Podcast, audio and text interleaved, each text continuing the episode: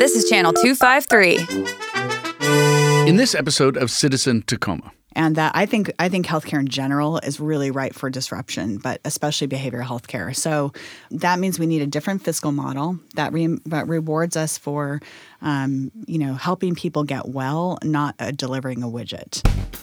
The Citizen Tacoma podcast is sponsored by Alaska Airlines. I'm Candice Rude and I fly Alaska. To book your next flight, go to alaskaair.com.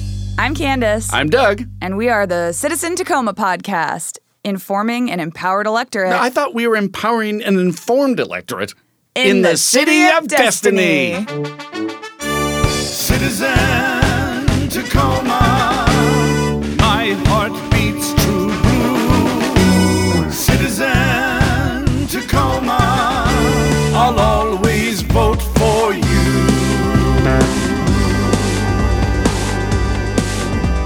Hi, Doug. Hi, Candace. We have a very serious and important discussion about the state of what's going on with our mental health systems locally and kind of statewide. Yeah, it's not all doom and gloom. You'll you'll be exposed to some of the the troubles and difficulties, but also some of the direction and hope that is out there. Yeah.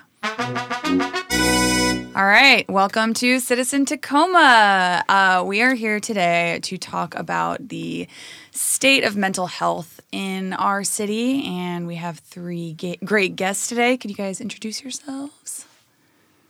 I'm Kim Zocker with Comprehensive Life Resources. I'm Joe Leroy with HopeSparks Family Services. Uh, Matt Driscoll with the News Tribune. Yeah, so thank you guys for coming on. I really appreciate it. I'm excited about this. I think it's an issue that um, you see a lot just in, in the news and the pages of the News Tribune, just walking around our city. And it's something that we talk about a lot, but people see, uh, like, who knows what's the solution? That's always kind of the question people are asking. It's like with homelessness, like, what's what exists now? What are the challenges? What's working? What's helping? And how, yeah, how do we fix this if we can? So, can you guys give like kind of an overview of how the mental health system works in Tacoma? Or is supposed to work. Sure. Uh, it's it's, it's an interesting question because it's changed significantly within the last year and kind of how the system is set up. And so I don't know if we want to kind of do a sort of like how it was set up prior to 2019 and how it's supposed to be set up now and what it will look like going into the future. Would that be a helpful? yeah. Okay, so I can speak from um, our perspective. Our organization, um, we're a 124 year old organization here in the community, and we've served, um, we've done mental health work for most of that time. Our focus has been on kids um, and some adult work, and um, n- now really mostly a focus on pediatrics. And so I'm going to rely on Kim heavily here to kind of help cross the continuum all the way to the other side of care in, um, in that conversation. But so and Kim, you're probably better to speak to this, but I but I can. But let me try to give sort of the, the version of this that how I understand it. So, prior to 2019, we had what was called access to care standards in our state um, and in our county. And so, in order to, um, if you were on Medicaid and you were going to access the mental health system, you had to meet what was called access to care. And if you think about a population of roughly 850,000 people, I believe our Medicaid population po- population was about a quarter million. Um, and so, out of a quarter million people on Medicaid accessing our mental health system, um, meeting access to care was the thing that either allowed you to get into that system or not into that system. Okay. So if you don't meet access to care, where do you go? Um, you go to another non Medicaid provider that doesn't provide services above the threshold of access to care or was not contracted with the behavioral health organization or BHO as most people know it. And so in our community it was called uh, it was Optum for a long time. And you've heard things through the years like the RSN, the Regional Support Network, which was our county mental health system, and then that was run by the county. Correct. And then the county said we're going to we're going to RFP this out. That was about 12 years ago now, 10 years ago. Yeah, it was 2008, I believe. Okay. So we um, did that process, and then Optum Health came in to run our our RSN, our Regional Support Network, which is our county Medicaid mental health system. Um, that name flipped in 2016 to what was called the BHO or Behavioral Health Organization. So if that's hopefully not too um, in the weeds, Right. the BHO runs essentially runs the Medicaid mental health system, and in order to get access, you had to meet access to care. That's for the Medicaid population. And yeah, can you describe what that is just for if listeners aren't, if some listeners aren't? Yeah. Yeah, let's let's. That was a really good overview, Joe. This is hard to explain. A little more history here is that Um, access to care essentially means a level of intensity of need. So, if you or I come in, our, our parent has passed away, we're having some grief, um, but mostly things are going okay in our lives, we're probably not going to meet that quote access to care unquote. It was um, a pretty high bar, and as funding, when years when funding was really tight, the bar went up, and years when funding was better, it wasn't as bad going back to kind of the foundation of our state, there's two things I was thinking might be helpful for folks to know. One is that our system of care is based on um, ITA laws that look at imminent risk. So in some states, the bar to get into intensive services and involuntary services is need for treatment. Here in this state, we have a bit of an unusual system where um, what we've focused on imminent risk, and that's going to become important when we try to explain to people why they have family members and friends or themselves who clearly need a level of intensive services and can't get it. Right. The other thing to know about the time that the BHO came in, Optum Health came in, is that we went through a transformation around parity. So we fought really hard in the 90s um, as an industry to say that people should have access to behavioral health the same way they have access to physical health. So years ago, it was often that you had to buy a special rider on your health insurance to get mental health care or substance abuse care. So it didn't matter whether you were in Premera, those eh, whatever your insurance was, you had to buy extra care. Now that's illegal. Um, every insurance plan has to offer behavioral health care. And that seems like such a great thing, and it is in a lot of ways. But the downside of that is it brought us into the medical services world and an insurance driven payment system. And so prior to that, we had a lot of flexibility in our funding to provide responsive, locally developed services that really looked at what people needed in each region, each community. Now we have a very prescriptive, insurance based set of services that we can provide. And how that comes together with access to care is that we did get higher rates inside that access to care system to provide some additional services, which were really great. Things like um, home visits, certified peer support, case management. But if you didn't get into that world through Medicaid, you didn't get access to any of those services. Yeah, and if you can imagine a quarter million people trying to get access to that system, and the ones who don't meet it, where do they go? And so there weren't very many pr- pr- providers who would be able to take what we call state published rates, which was the rates outside of the system Kim described. So providers just said, we're not going to take Medicaid, and access became challenging. Our organization was one of the few who said, we will do that. Um, and we, we've nested our behavioral health services within a large family serving organization. And so we can kind of set it up in a braided funding model where it doesn't have to be perfect. If it was standalone mental health, it would be way more challenging than it is. So that said, um, kids or families who didn't meet access to care would typically come our way, and um, otherwise they w- wouldn't have anywhere to go. And it, that still hasn't been enough. Now, fast forward a little bit, we have healthcare integration um, in 2016. Um, legislation passed that mandated the integration of substance abuse and mental health treatment. That happened on April 1 of 2016 at the BHO level. And then 2020 um, is the integration of physical health, mental health, and substance abuse, really known as behavioral health. Mm. It- Its kind of definitions have kind of gotten wonky, but behavioral health is really the intersection of physical health, mental health, and substance abuse, technically by definition. Mm. But we say behavioral health more kind of blanketly now. So the idea of this is to your question of how is this supposed to work? Access to care goes away. Hmm. And um, all of the provider network is now on equal ground in terms of how we contract with Medicaid. What happened in that transition is this um, the BHO, by definition or legislatively, dissolves. And that- that happens statewide, right?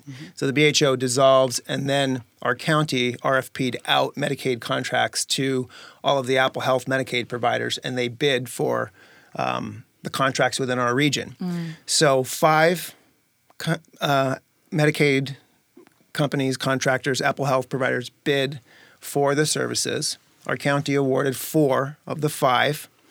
Um, so now we have four Medicaid plans that operate within Pierce County. Optum rebid for our crisis service continuum and lost that bid to Beacon Health Options. So Beacon Health Options now runs our crisis continuum. Our four Medicaid providers now run the Medicaid system. In this perfect world, the, the access to care was supposed to dissolve. Providers were supposed to contract through this integrated managed care network across all of the providers um, and plans, and we'd have this system where we could really begin to increase access and capacity. That did not happen. And let me rewind a little bit. Um, the initial rollover date was 2020. Our county decided to go what was called middle adopter, and we went 1 1 2019. So a lot of counties will go coming up here pretty soon, but Pierce went 1 1 19. So we're really in the first year. And as, a, as an organization who was not in the former BHO, um, what we're being told is sort of hang tight.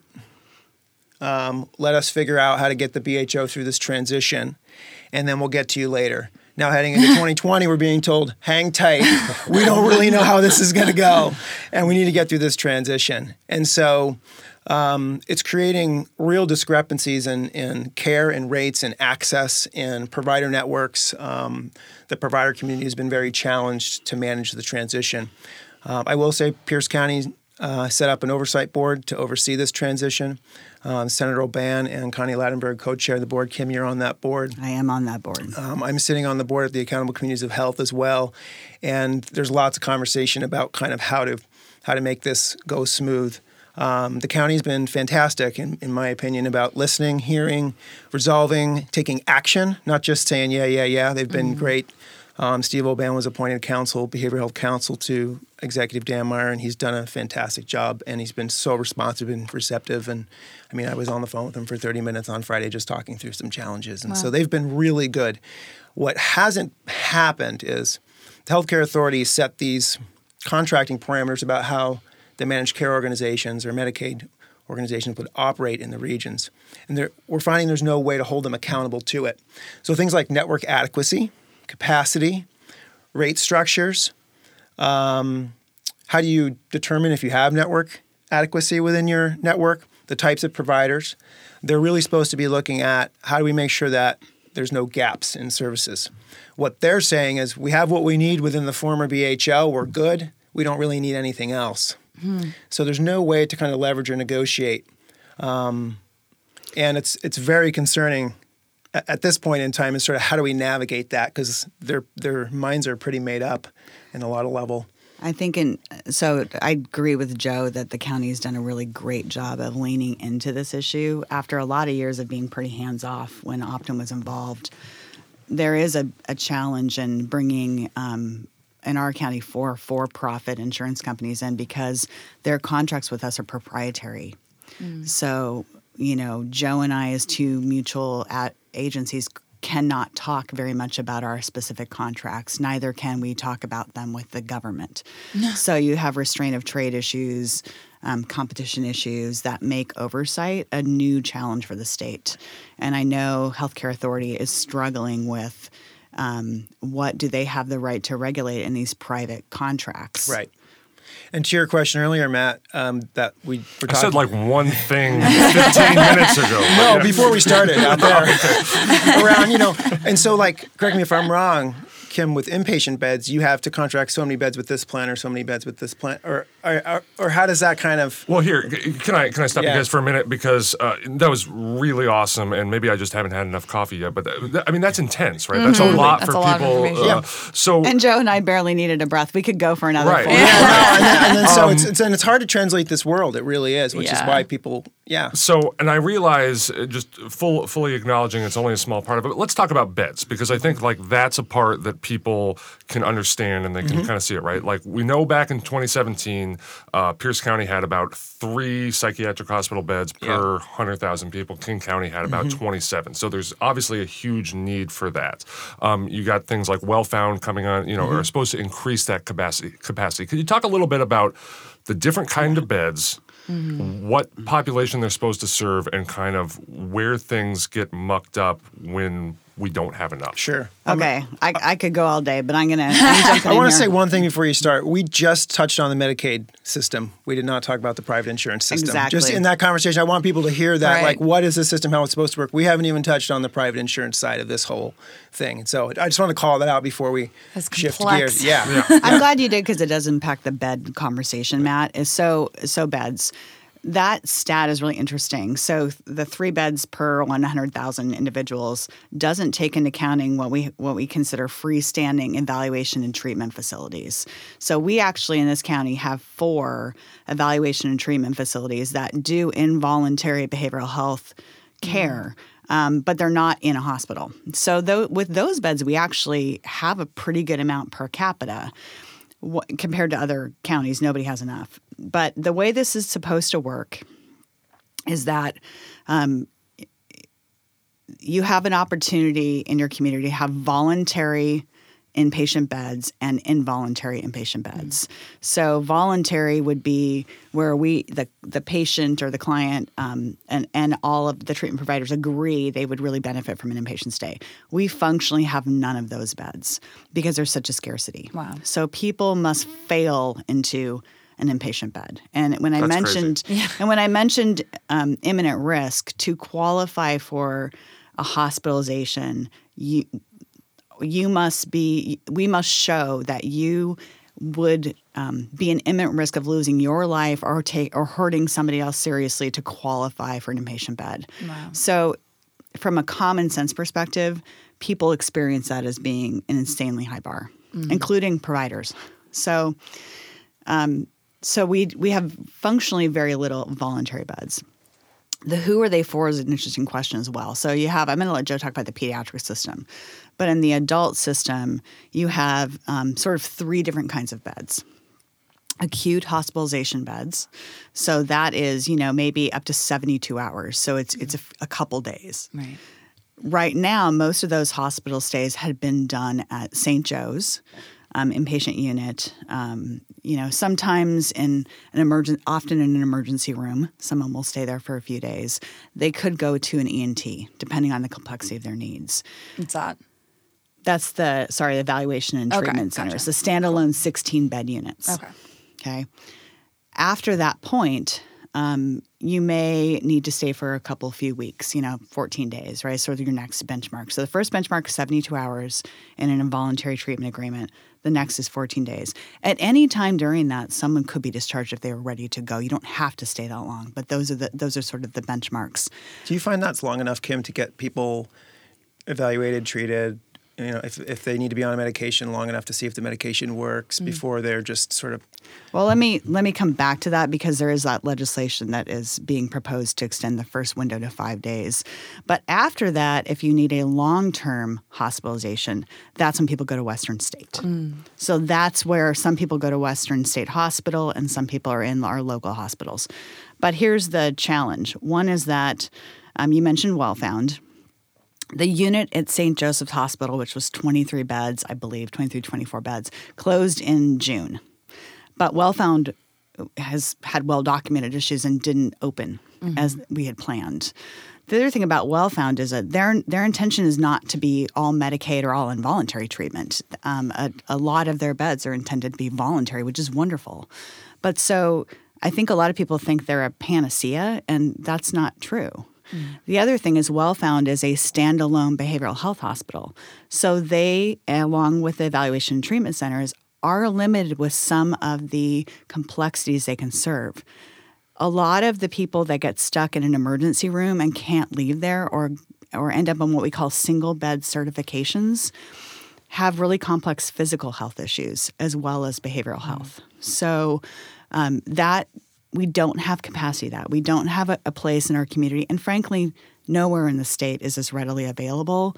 Somebody who potentially has dementia and severe psychosis, somebody who has um, a lot of they're not mobile, so they're in they're wheelchair bound, and they have you know bipolar disorder that's causing them to feel suicidal those individuals often get stuck in just some hospital bed and what, what the reason it's called single certification is we quote certify that as a mental health bed but they're not getting the treatment they need because there's no mental health treatment embedded in an oncology wing where you might have a bed that's- that's available So it is a very complex system.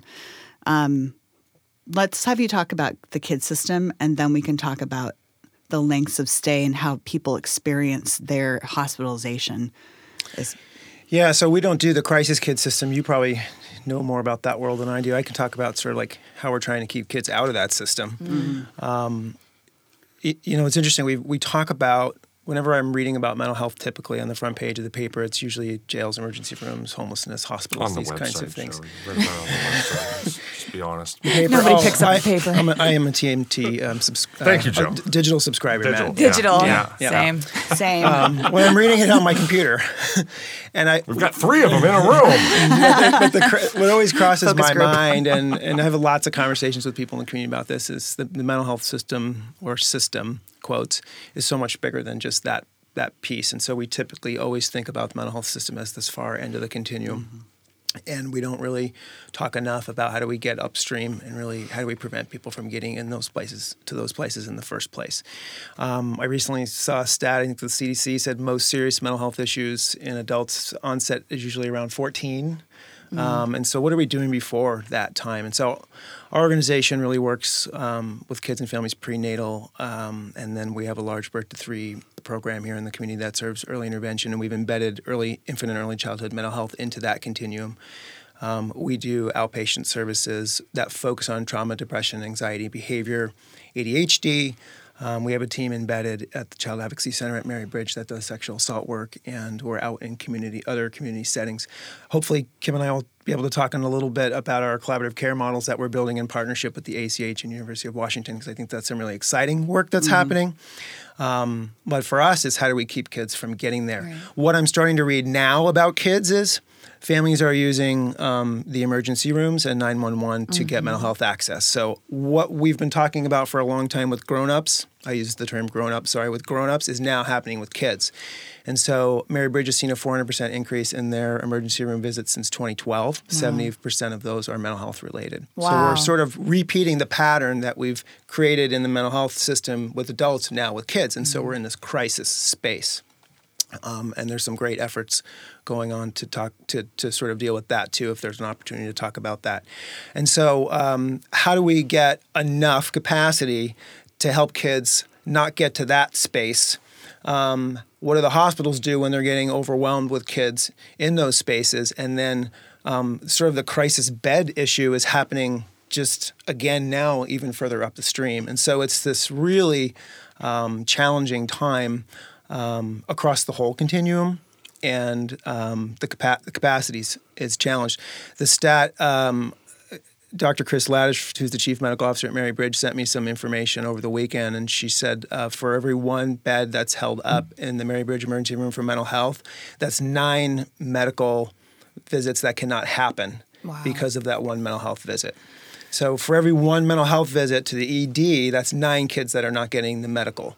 And so Oh typically we could be treating those kids in, in, in an outpatient setting, um, or we could be getting those kids in um, through outpatient mental health Mm-hmm. where they may not, not ever need to do that, or we're catching those kids in primary care early on. Um, but families aren't getting that access, and so they end up in crisis, and so then then the whole thing just kind of spirals. And, and it really is a similar challenge in the adult services. And it's not, this is not a Pierce County issue, this is a national issue. When you look at healthcare spending um, in the Medicaid population, 1% of Medicaid participants spend 25% of the dollars. 5% spend 50% of the dollars. And it's to Joe's point, it's it's absolutely um, people with complex health issues who aren't getting preventative care. A couple of the programs that we um, run at Comp, and, and there's many in the community, but that are really trying to tackle that. One is the community, um, the mobile community intervention response team that you see a lot in the news, the MCERT program. And, you know, that is very much aimed at the population Joe just mentioned. So our referrals all come from EMS through the fire departments and the police of people that are calling 911 quite a lot for behavioral health issues. And our team is able to treat physical health and behavioral health issues because they mostly happen in concert.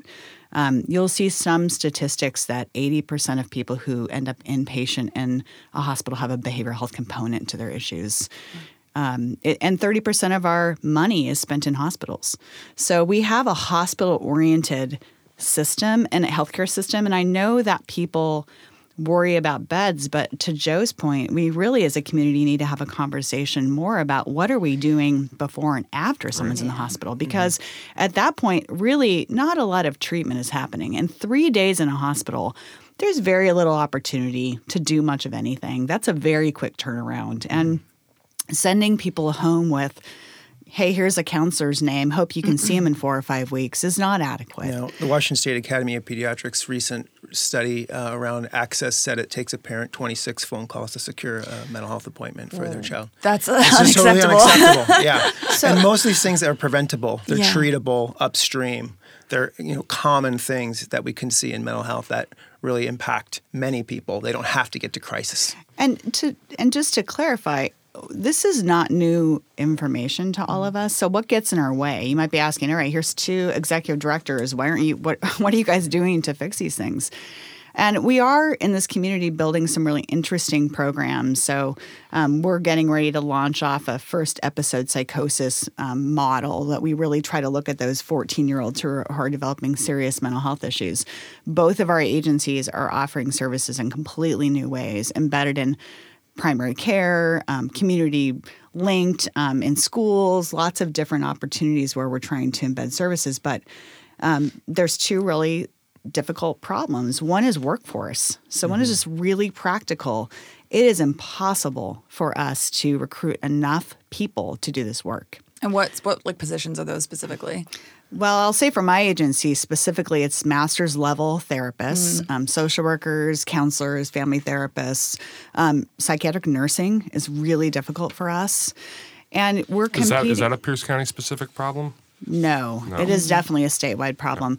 But in Pierce County, we have some unique challenges. So we are competing in Pierce County with Western State, who the state pays extremely high wages because it's difficult to work at Western State. It's very hard conditions. We have JBLM, who is a great employer and again pays very high um, wages compared to uh, nonprofit community mental health centers. And then, frankly, you have the healthcare systems, and they will pay whatever it takes to get behavioral health in their hospitals. And so we struggle to compete as nonprofits um, to have people. I, I think people really like the work we do. Joe and I marvel at our employee satisfaction surveys where people love working for us and simply can't afford it. They're coming with often fifty and seventy-five thousand dollars. Excuse me, fifty to seventy-five thousand dollars of student loan repayment. Right. Um, they're paying a lot to work in a field that doesn't pay them much. I'm sure. Matt knows nothing about that at all, being a journalist. I'm affluent. Go on. yes. And then the other challenge really is, um, you know, just funding. And so the funding is really inadequate for the hard work that we do. And mm-hmm. you, the way that our healthcare system is set up and behavioral health is no different. We get paid by widgets.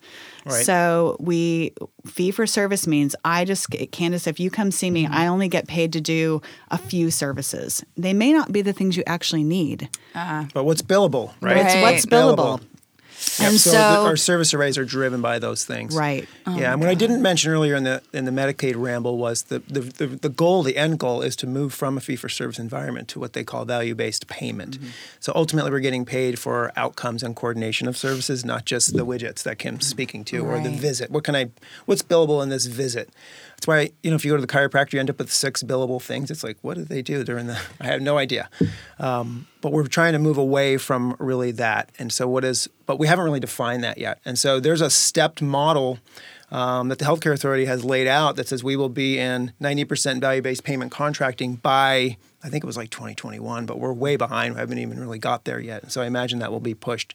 So it'll be interesting to see what metrics, outcomes, what are the things we need to be measuring that drive those payments we're just starting those conversations now. Um, I pull actually pulled the governor's healthcare workforce um, recommendations that just came um, out just this last month, November. Um, mental health substance abuse positions had the longest vacancies out of any vacancies. Um, the desire to work in community mental health has lessened because of all the reasons that Kim talked about. Um, we're losing um, our potential candidates to medical industries, and um, the underfunding and low reimbursements don't allow scale or livable wages. And so, um, if you read like the governor's workforce initiative or the governor's workforce recommendations, the Children's Mental Health Statewide Work Group recommendations, the HSRI recommendations, if you read all these things, they all say the same things reimbursement rates, um, credentialing issues, um, workforce initiative, data sharing.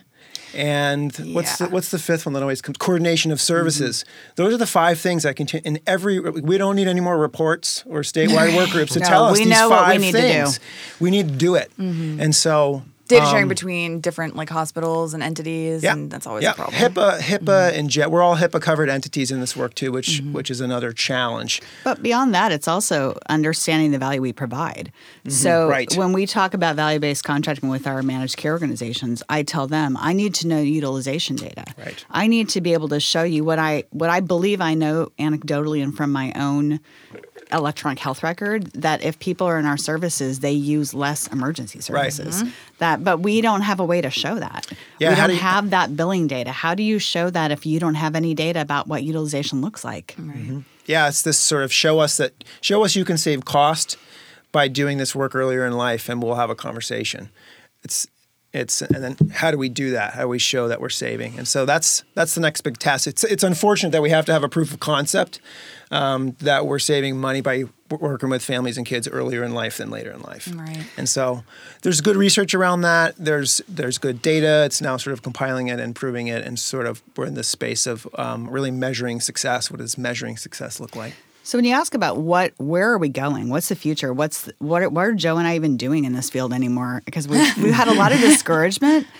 I want to say this is kind of the renaissance of behavioral health. Agreed. I, we have never known more about how to treat mental health issues than we do now. Wow. I remember leaving graduate school in the late '90s. I mean, I didn't know what I was doing. I got trained in those archaic mental health systems. Yep. Remember transactional analysis? Yep. I mean, oh my gosh.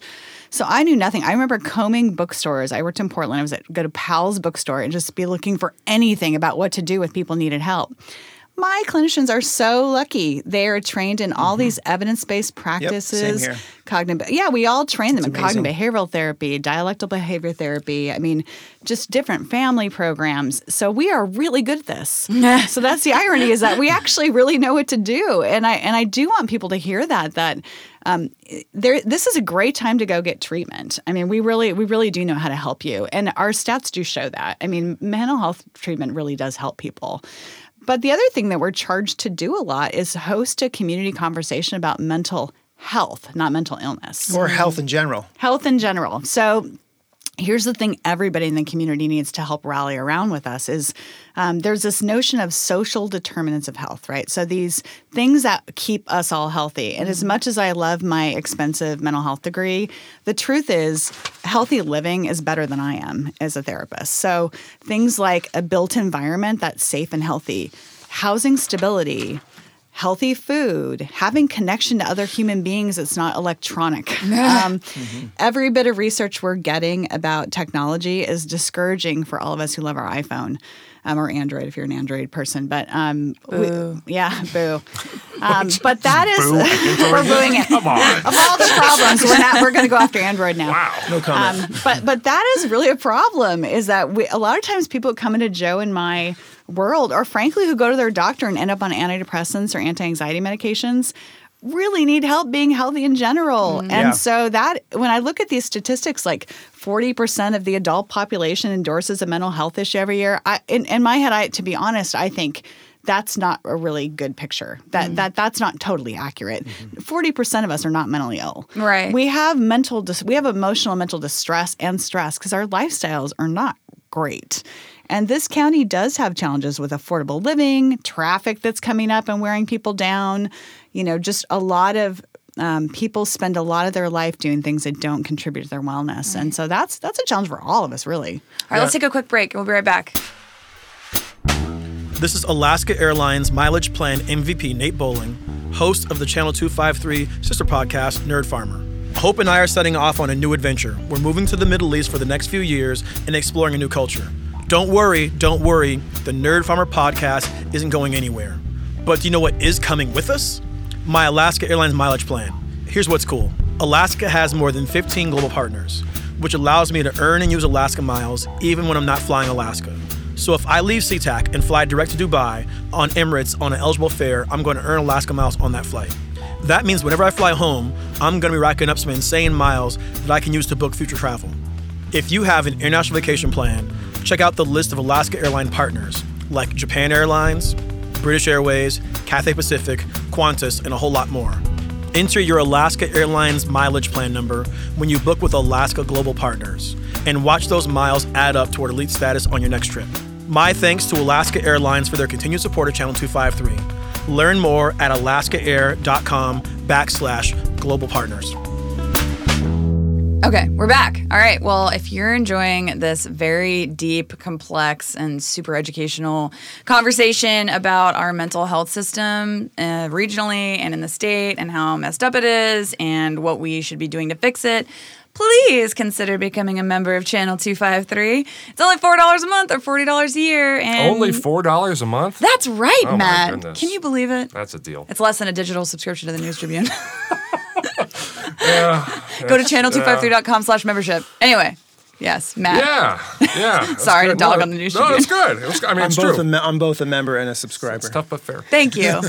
Um, so that was great. I mean, that was really great. It's a lot to lay on people. And I always tend to look at these things or try to look at these things from a reader's perspective and kind of boiling it down. And I think, you know, from from my experience and kind of what I've heard, a lot of people's interaction with the with the mental health system is either they themselves have a problem and they, they they think they need to get some help or they've got a family member that they believe needs to get some help and maybe that family member is into it or not into it uh, either way what seems to happen a lot of times uh, is that doesn't happen. They seek services, and for whether it's the bar that you guys mentioned or various other factors, it doesn't happen. So, can you talk about that a little bit, just from kind of in a layman's perspective of, you know, how that happens, why that happens, and is there anything we can do to fix that? A good question. Um, and just first and foremost, to validate, it's frustrating. I mean, Mm-hmm. it's one of the most frustrating things. Um, and to my stat earlier about 26 phone calls, I mean, that's just totally unacceptable. Mm-hmm. So I actually spend, and this is not good, but I spend a part, a portion of my days and weeks um, trying to find openings and beds and things for kids. Um, I get emails, texts, Facebook Messenger, Facebook Messenger. I mean, they're all coming in from all angles. Um, can you help? Can you help? Can you help? There's sort of this. I was getting a, a text message from a parent who was in the ER with uh, her granddaughter um, just like a month ago. Um, and Kim and I and the CEO of Ryther are texting each other to try to find a bed for this kid and help the social worker in the ER. And I'm like, whoa. Good thing. I mean, it's amazing we all know each other and we can do this kind of thing. But this is the thing sort of even happening behind the scenes of those phone calls. You have, you know, CEOs of organizations trying to do this, Right. you know, in the trenches. Um, so that that happens a lot. People in the community know us. They reach out to us all the time. Can you, you know, um, with challenges. And so um, there's there's a few things we need to do. I, I have always been under this sort of um, belief that more is good, but it will not solve the problem. So I can talk about, and maybe this is a good time to kind of segue into some of the efforts that we're we're we're undertaking to change that. So our Pierce County Accountable Communities of Health, um, and that's going to be really hard to explain the whole accountable communities of health model in a short little blurb. So I encourage folks to go to um, the website. It's elevatehealth.org is our Pierce County ACH. But really, they're charged with Medi- Medicaid transformation in, in this community and how we're going to get to value-based payment and set up systems that work. One of the things that we're doing um, in partnership with the ACH is what's called collaborative care. And collaborative care, the collaborative care model actually comes right out of University of Washington here um, in Seattle, and um, it's an evidence-based model that looks at how do we um, integrate behavioral health and physical health together in one setting. And so they've done this in closed health systems. Um, they've they've done it with adults, and they haven't yet really done it well with kids, or haven't really done it with kids or pediatrics yet. So there's um, a few partners that are um, working together to take collaborative care in partnership with Elevate Health and the University of Washington and build these collaborative care models in primary care. We are standing up the pediatric model for the um, the community. And so our partner in that work is Pediatrics Northwest. Um, they have four clinics here, three in Pierce, one in South King. They have about 65,000 kids um, Uh, in their care, many who are Medicaid and private. And what we're trying to do is use a collaborative care model which embeds a behavioral health care manager into the primary care setting. Not on the 50 minute hour, go down the hall and get on a 50 minute hour, but into the workflow with the pediatrician. Literally walking in and, and they're a part of that workflow. What we've done is we've segmented the pediatric population by age, and by by those age groups, we look at what are appropriate screening tools or what are the issues that are coming up that we need to be screening for and looking for. And we do that in partnership with the with the pediatrician. What we'll do then is enroll kids in collaborative care. So there's going to be a collection of kids that we see that might not need an outpatient mental health referral that right now are getting handed a list and they're trying to make those calls and they're getting turned away. We think a lot of those kids might not even need to be making those calls, that we can be handling a lot of what's happening for them in primary care. So we're doing things that are um, able to be done in the primary care setting that address things like behavior, depression, anxiety, and some of the things that are coming up for kids. We track them, we use assessment tools. The behavioral health care manager checks in with the families. We're working with the families regularly. We're helping them get connected to resources. If at any point in time those kids need an outpatient referral, the care manager then assists the family with making that happen. We do it. They don't just get a phone number to call. We then facilitate the referral and make sure that the child gets in. So that sort of w- my dream would be that that would happen for every kid. That we wouldn't just be handing people lists. Um, and my dream is a payer agnostic system where it doesn't matter what insurance type you have, whose credentials on your panel, what the rate is, you know, how many therapists are on this list or that list, that you just can get an appointment. We also know as we build this, what we call stepped care model, um, so many kids will get their needs met in primary care. So many kids will need an outpatient referral. So many kids will need a crisis uh, bed. So many kids will need emergent emergencies. But as we look across the population, we can better determine and figure out what we need. Part of the Medicaid transformation initiative happening and this shift away from fee for service is a population health lens, looking at the population as a whole. And then how do we build services around those kinds of data points rather than what's billable and not billable? On the, I can talk to our um, collaborative care partnership. It's a little similar, but a, a little bit different. And we're learning. We're in a collaborative learning collaborative together, so we're all learning this together. So, Comprehensive Life Resources primary partner is Community Healthcare. Although we're doing some work with CHI Franciscan as well. So, but with community healthcare, we are actually attempting to build some collaborative care clinics. We actually went for a grant that we didn't get, which was disappointing, but we, we continue to pursue this, looking at can we build a clinic together where a patient could not tell who was a comprehensive staff member mm-hmm. and who was a community healthcare mm-hmm. worker, and that our teams sit together and that that the structure and foundation of the clinic breeds collaboration where nurses, therapists, doctors are all together in kind of a cubicle farm in the middle of this clinic. So, similar to what, as Joe said, um, community healthcare actually ha- has some behavioral health care staff already. But what they don't do is that more intensive level of the continuum. So, if you need supported employment, supported housing, psychiatric care, intensive case management, home based care, they don't do those things. So, we bring those to their clinic they bring to us primary care. People with serious mental illness live on average 25 years less than, than our fellow citizens. And many of them have very comprehensive and, and, and complex healthcare um, conditions and need a lot of support around diabetes, um, heart issues. Some of the medications they take, which save their life, also are hard on other parts of their body. So we know that, for example, some of our um, antipsychotic medications actually have a high rate of diabetes. So these are things we have to balance and manage with our with our clients. So we're really excited about this work. To Joe's point, we're really pioneering this here in Pierce County. I'm not aware of anywhere else in the state that has moved this far along that isn't in one healthcare system. So AIMS, the AIMS Center has really developed in this in Kaiser type University of Washington type systems. And even there it's really hard. This is not easy. It sounds so simple, but it's not.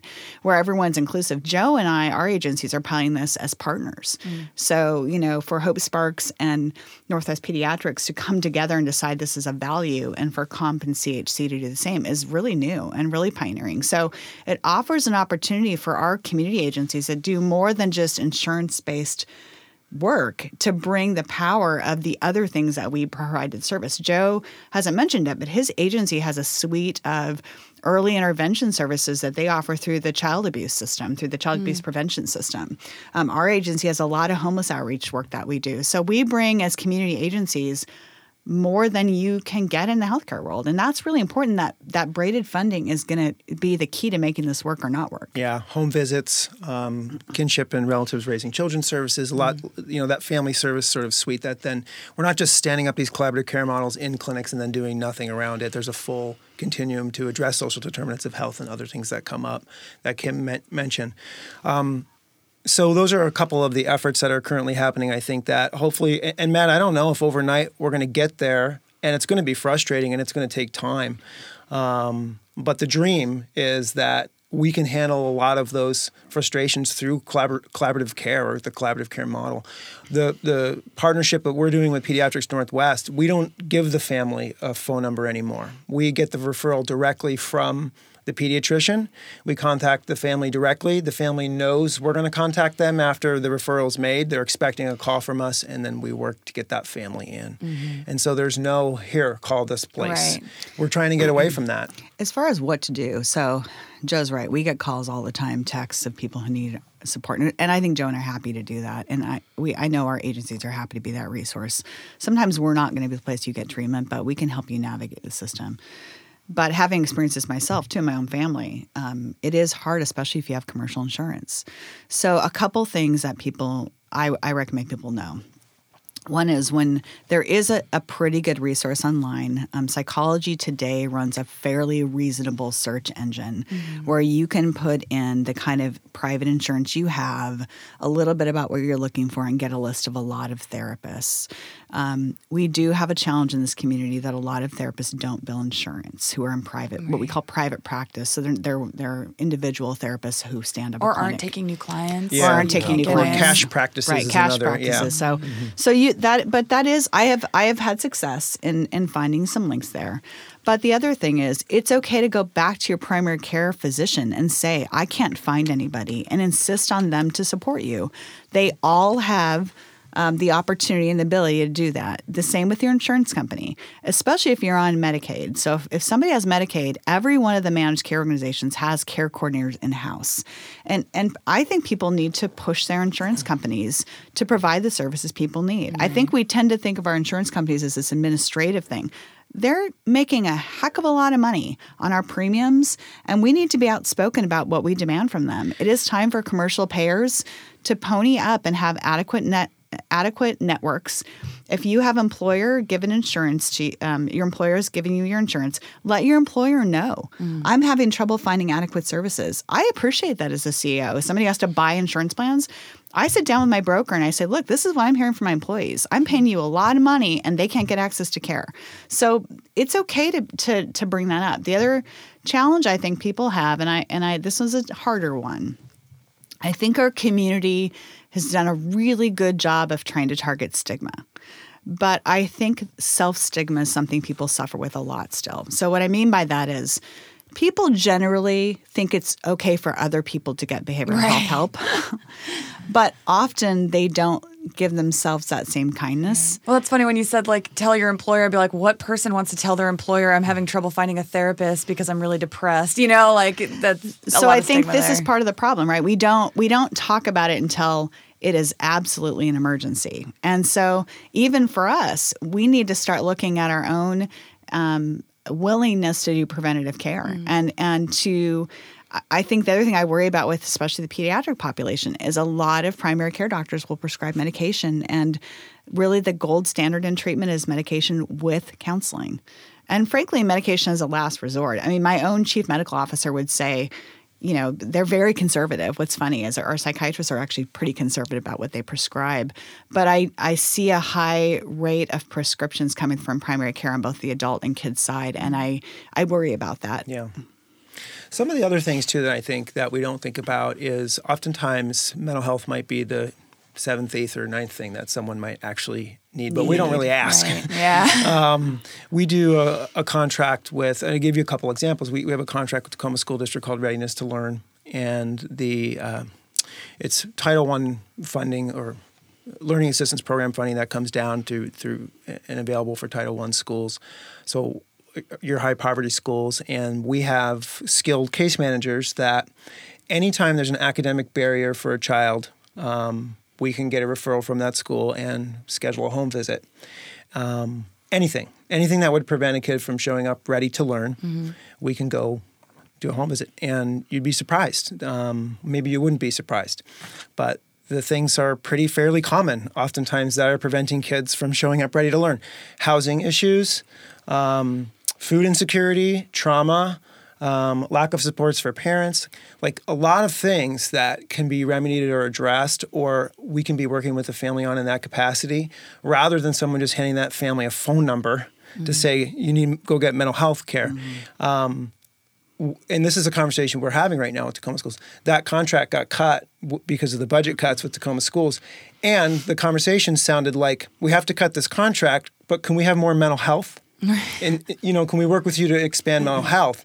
And then the conversation sounded like this is a thing that actually prevents you from needing more mental health, um, and a, and an easier way for us to help get families to mental health because we're in building trust. And so there's this real sort of like um, just the way we kind of think about this. Um, and it's just it's it's kind of mind-boggling. The other thing we're doing also in partnership with the Pierce County Accountable Communities of Health is a program called Pathways, uh, another home visiting program um, for individuals on Medicaid. We started with a with a, a pilot for pregnant moms, um, and now we're doing chronic conditions to address some of the things Kim you had mentioned earlier. Um, again, home visiting. And the, what I love about this model too is it's not like we get so many sessions or so many visits, or you can only spend an hour and someone with someone. We just go and do whatever it takes to work with that family to get connected with whatever they need.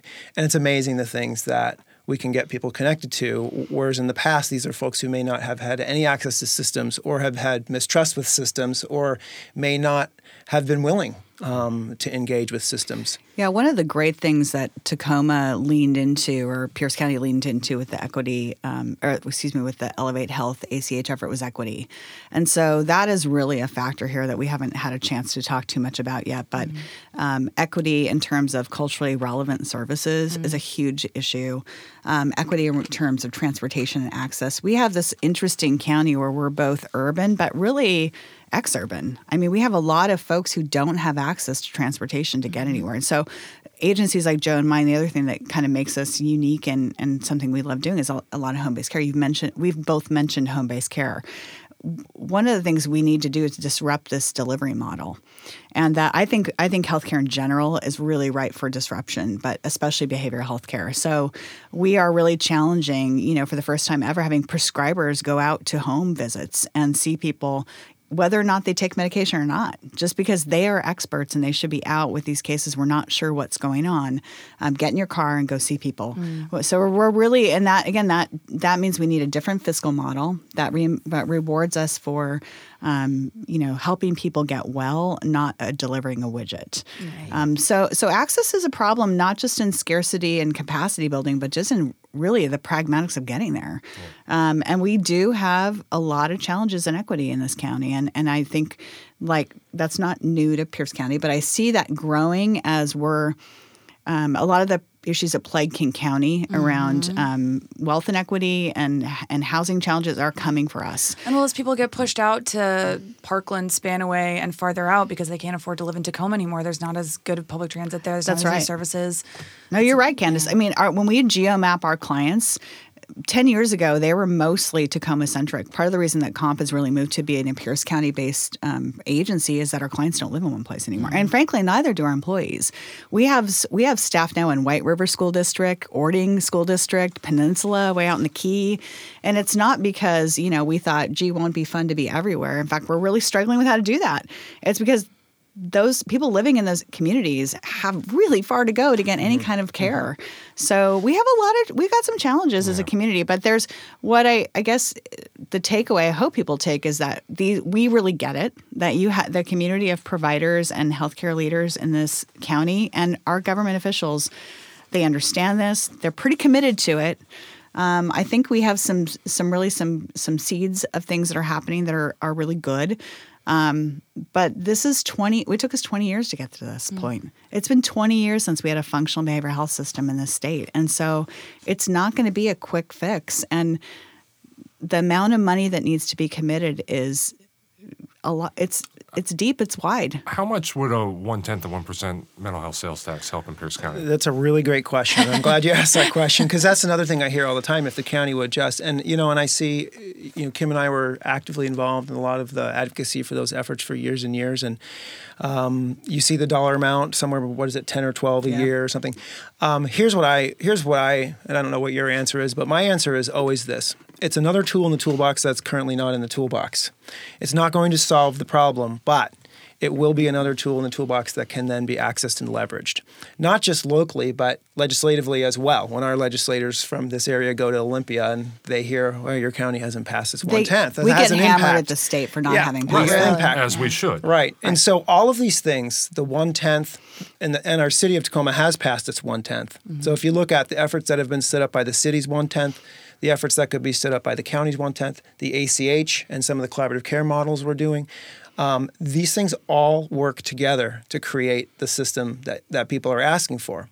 But they're all not in place and they're all not working together yet. And so I think Kim's right. There's a there's an excitement in the community. I haven't seen this in all of my time. I've been in Pierce County since 01. This is the most um, collaborative I've seen the community to come around this issue. Um, uh, we're, we're all at these tables together. We're trying to solve this. There's momentum, and I think we're not. We're, we're setting this up for the next 20 to 30 to 40 years. Uh, but right now is when we're going to really build that foundation for the future. And so it's not going to be fixed overnight, but if we, we got to get it right now while we're in this environment. Part of what's funding the ACH and a lot of these efforts is the Medicaid waiver, the 1115 Medicaid waiver, which allows a lot of these dollars to come down into the county to do this work. And so part of this rush, rush, rush, rush, rush, we got to get it all done is because we're really in a five year window with this waiver. Um, but I don't look at the five year window as we got to figure it all out. We got to um, build it for the future and make sure it's set up sustainably. Yeah, and people should think. I mean, I hope I encourage people to think about this when they listen to um, different debates about where we're going as a country around insurance. Right. You know, are we better all in one insurance system? Are we not? I mean, for, for as a healthcare provider, I, you know, I have a, the same kind of complex mixed feelings everybody has about that. But I will say that trying to reform a broken system is made hard by harder by ten payers. Nobody really holds the collective responsibility for um, man, for producing a quality healthcare product. Yeah. Yeah. And that, that that makes accountability real, real hard. Yeah, we're not trying to scale mental health as fast as we can. We're trying to scale quality mental health, evidence based mental health. Right. A couple other things I didn't mention. Help Me Grow Pierce County is being stood up right now. It's a coordinating a, a body working to coordinate services for for um, kids birth to five. Um, kid, the Kids Mental Health Pierce County Initiative is um, currently meeting. You'll be seeing more about that in the community. We're going to put on. We've put on a couple summits. We'll be putting on some more mental health summits to bring more awareness. That um, particular group is working to be a coordinated entity for mental health services for kids. KidsMentalHealthPierceCounty.org is there's a website you can go there and read about it. Um, Help Me Grow Pierce County has a website you can go there and read about it. I'm happy to share all these things Yeah, for you. Um, we can put 'em in the show workforce for sure. recommendations so that all Yeah. these things are accessible And to on people. the adult We'll side, link you, with similar efforts, the Pierce County Behavioral Health Oversight Board, Integration Oversight Board, is standing up a regional capacity building and you know strategic design group, which I think is going to be again, as Joe said, really looking at 10 mm-hmm. years, twenty years down the road. So these are good efforts. They they do take a lot of time. I think we spend a lot of time in rooms talking about Yeah. this stuff. I never, Joe and I actually, I, I got here in '99, but we actually worked together when we were both case carrying a million years ago. When um, I think you were I ran the homeless um, outreach. I, I ran the homeless beds for teens, where I- we would bring kids in. They were um, the Hope beds. They were called Hope beds. I think they're resurfacing now through I think Tacoma they Housing. Are. They yeah. And and I was a therapist at a local uh, group home where we did where we worked with adolescents. So we were literally going and picking up kids We in were. Gas stations and getting them into housing. It was and it was amazing, and that went away for a long time. And that's that gap's finally going to be filled And the reason I bring that up is just just to know this this like everywhere in Pierce County, we're that weird mix of like really urban and big and tiny, tiny, tiny, and everyone knows each other. And that comes in really handy when you're trying to reform things. There's a good a lot of there's a lot can of get, you shared can get stuff done in Tacoma. Yeah. Yeah. There's some you good can, energy. There's you some can good do real talk with each other Yeah, because Yeah. you've been around each other long Yeah. enough. There's not it's not easy to BS people, Right. and that's a good thing. All right, well, we gotta. Sorry, we gotta wrap it up. Um, I, we could. I feel like we could have this conversation for like six hours. Well, and- Joe and I could. We could keep going all night. Thank you for the opportunity. to yeah, talk about any final so thoughts, much, Matt? you guys. You know, no. I mean, that was. I mean, it's like I feel like that was a. It was like a, a deep dive primer, and we could we could go on forever. I mm-hmm. mean, you know, I'm really excited to hear about the collaboration mm-hmm. uh, that's happening. I think that's exciting. I know Joe personally. I you know I I, I but I just think from from a family perspective of mm-hmm. a, of a, of a someone who's trying to get a loved one into the system and the help they need. I just you know I just I think it's still going to be terribly, terribly frustrating. And you know, It, it, we- it is. Agreed. we, Agreed. you know, we can hear the, you know, Agreed. about all the hope for the future in the next, next 30 to 40 years. And I just, you know, I want to, before we go, kind of just ground it in like, you know, these are pe- real people's lives. And obviously you guys know this. I'm not suggesting you, you don't know this, but, you know, for listeners out there, like, you know, real people's lives are at stake when when the, when those services uh, can't get access the way they should, and uh, you know, so it's just uh, I'm glad you guys are working on it. Thank Uh, you. and it, it, it does make me hopeful. Yeah, and if, if we have to hold the the folks at the systems level accountable, uh, the payers especially, because we will have less and less of what you're what we're trying to get to if we cannot do that. And so, um, Reach out to community mental health agencies if you don't know what to do. Mm. We may not be the place that you're going to get service, but we can help you navigate the system. That's a really good note to close on. I think. Yeah, reach out. and mental health first It's aid. okay to not be okay. Yeah, mm-hmm. totally. yeah. All right. Thank you guys so much. Really appreciate it. Thank you. Thank you. Thank you. If you'd like to reach out to us about anything you heard on the show today, or if you'd like to suggest a guest or a topic, please email me at candice.ruud at gmail.com. That's Candice with an I dot Ruud, R U U D, at gmail.com. The Citizen Tacoma podcast is sponsored by Alaska Airlines. I'm Candice Ruud and I fly Alaska. To book your next flight, go to alaskaair.com. The Citizen Tacoma podcast is part of the Channel 253 network. Check out our other shows Nerd Farmer, Interchangeable White Ladies, Crossy Division, Flounders B Team, We Art Tacoma, and What Say You. This is Channel 253.